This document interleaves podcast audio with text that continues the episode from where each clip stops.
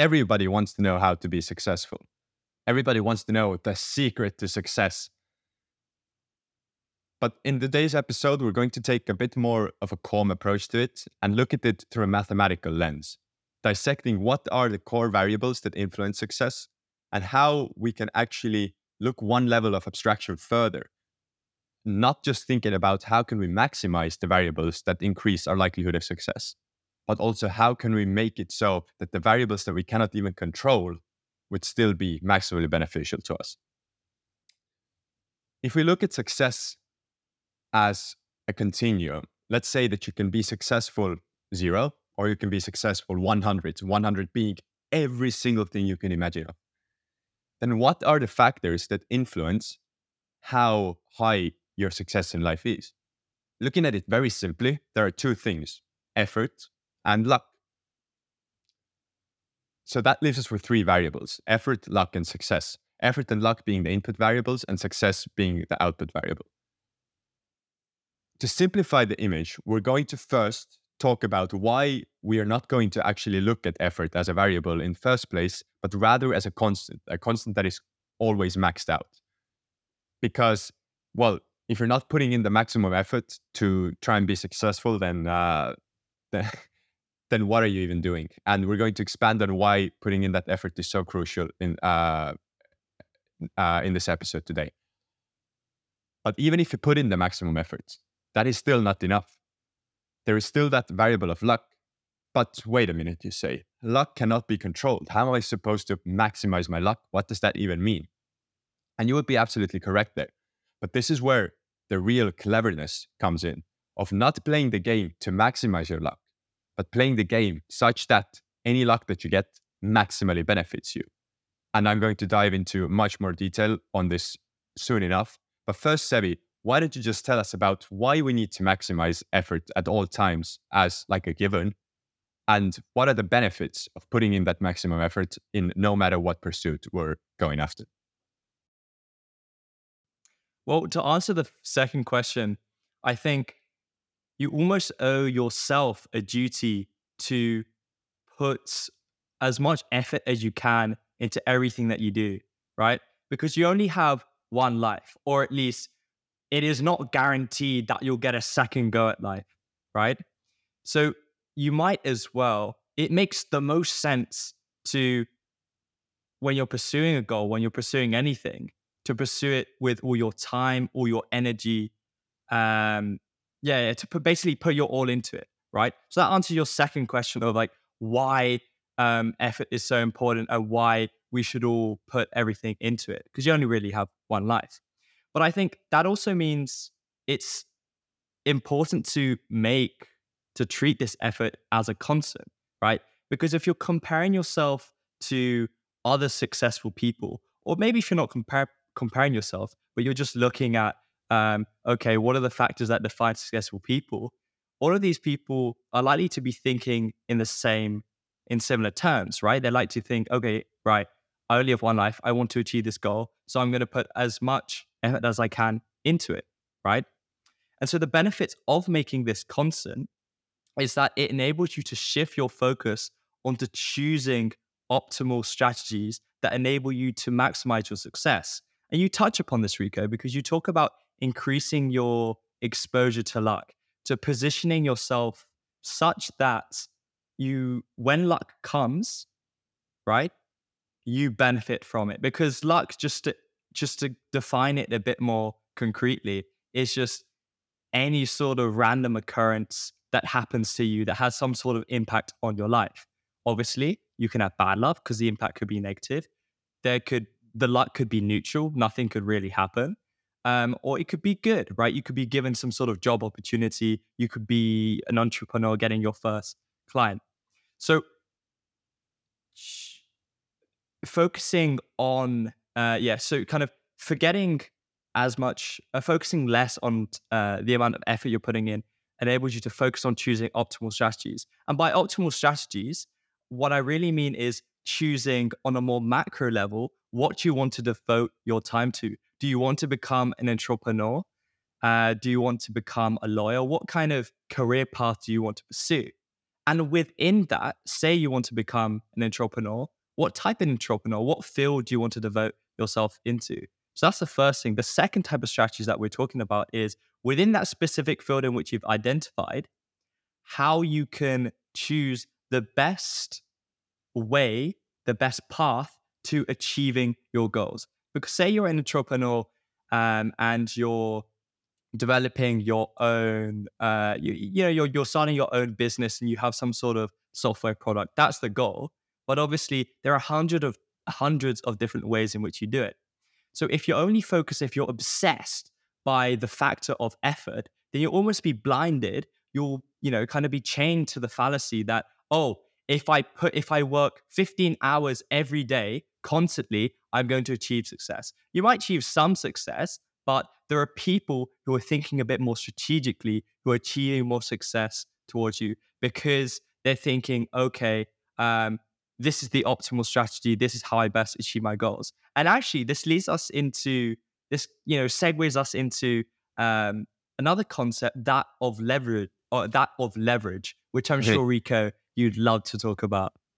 Yeah, well, because what you said holds a very important truth. The fact is that there are a lot of people putting in a lot of effort in this world.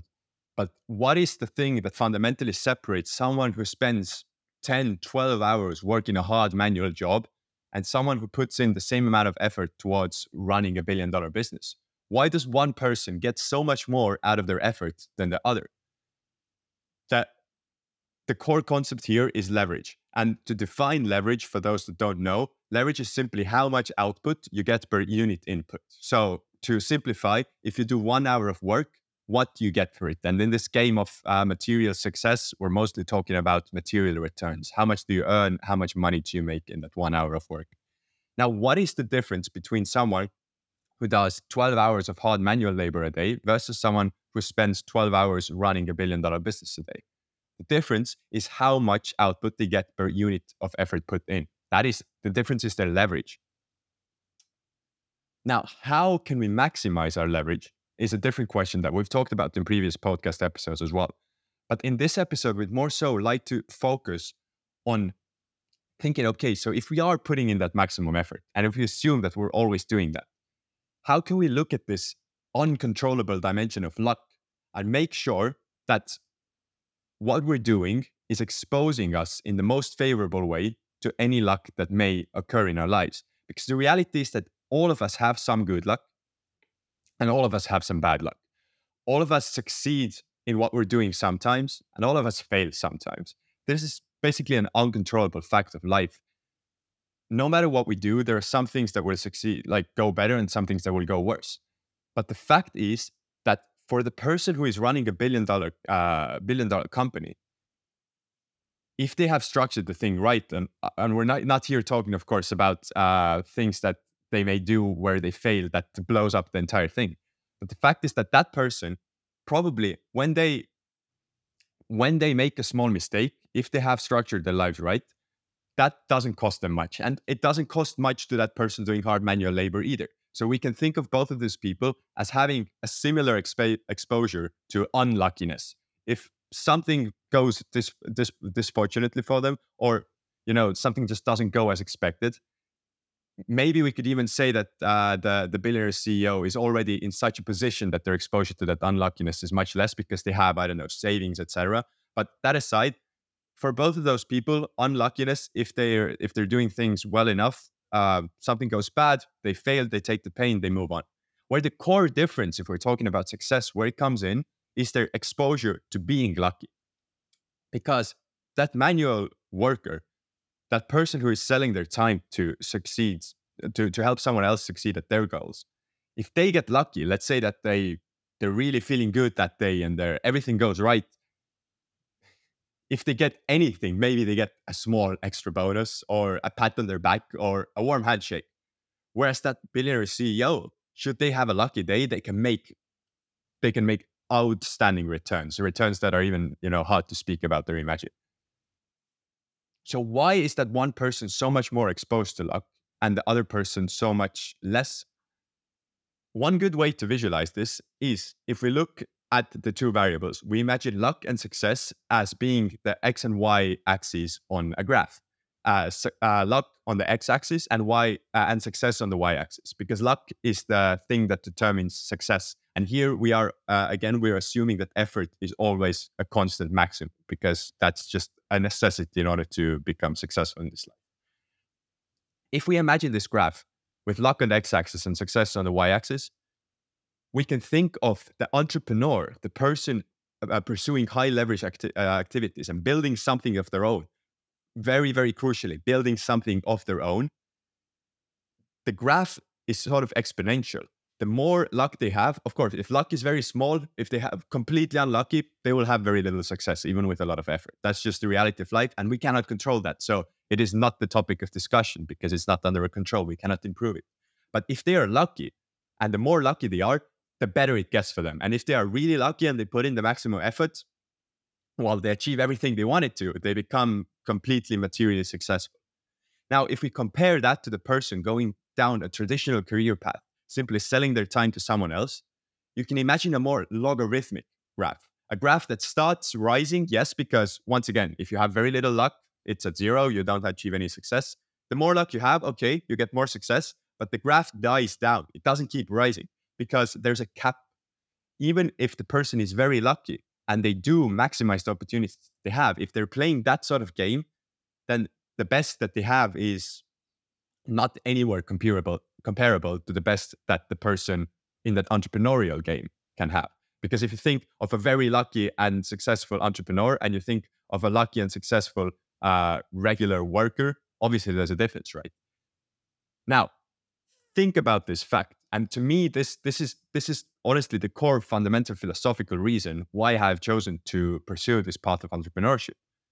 Because why wouldn't I choose to spend my life playing the game in which I have the maximum chance of winning rather than play an un, unwinnable game?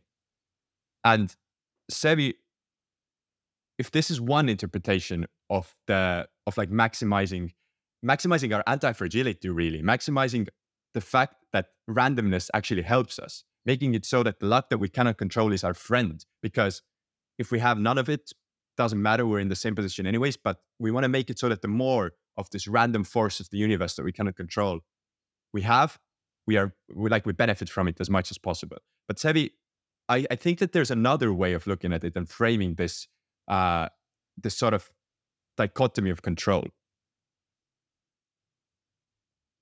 Yeah. So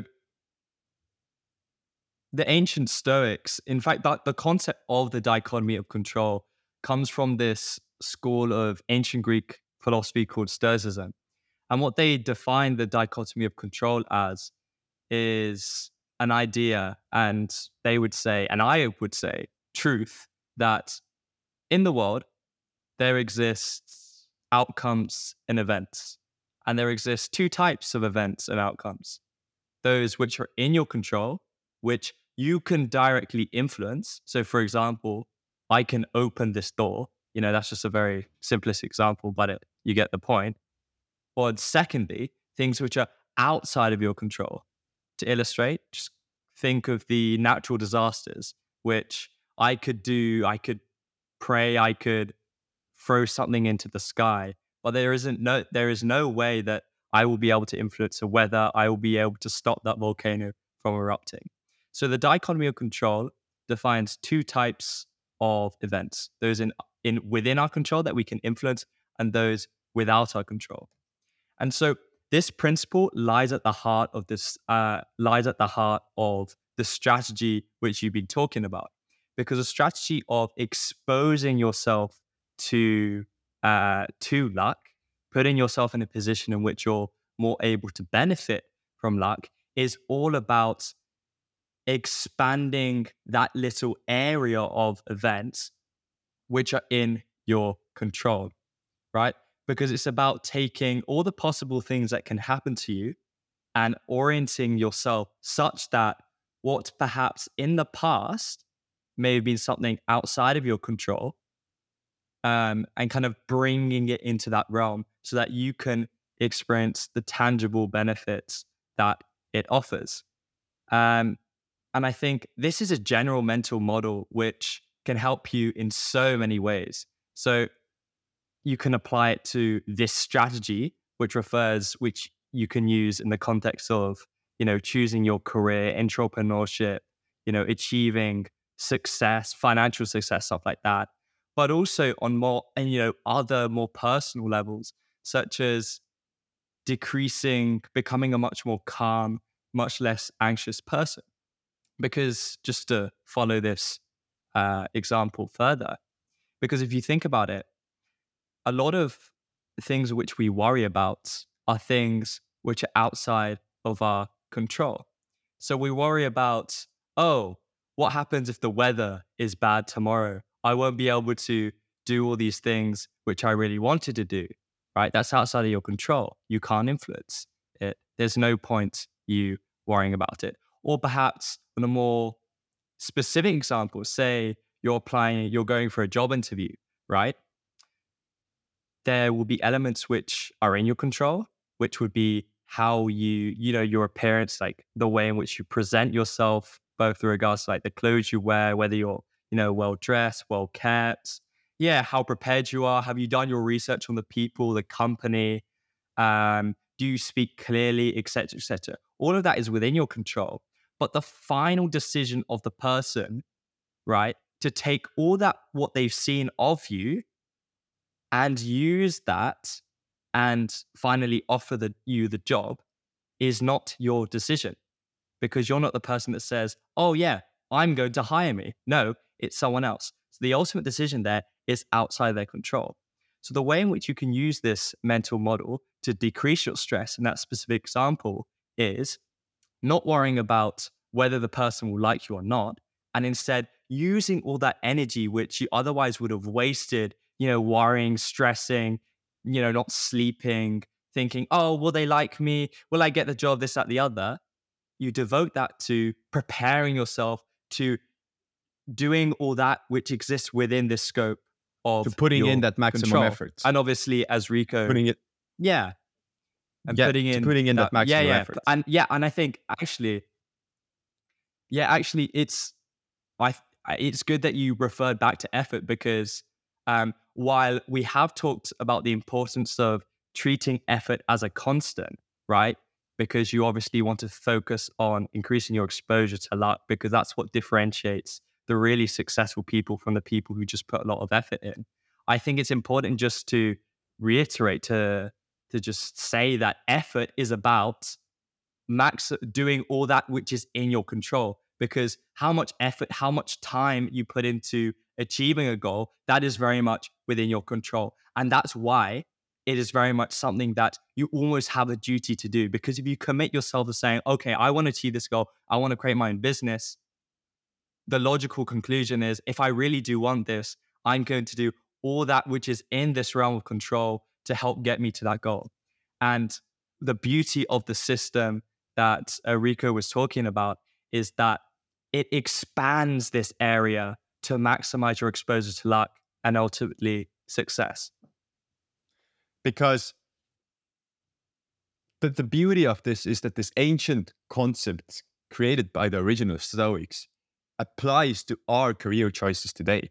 Because if you think about it, they had this idea that in order to in order to maximize your uh, your chance of success, you need to, yeah, as you said, make bigger this area that is under your control what is the career path where you have the most variables under control?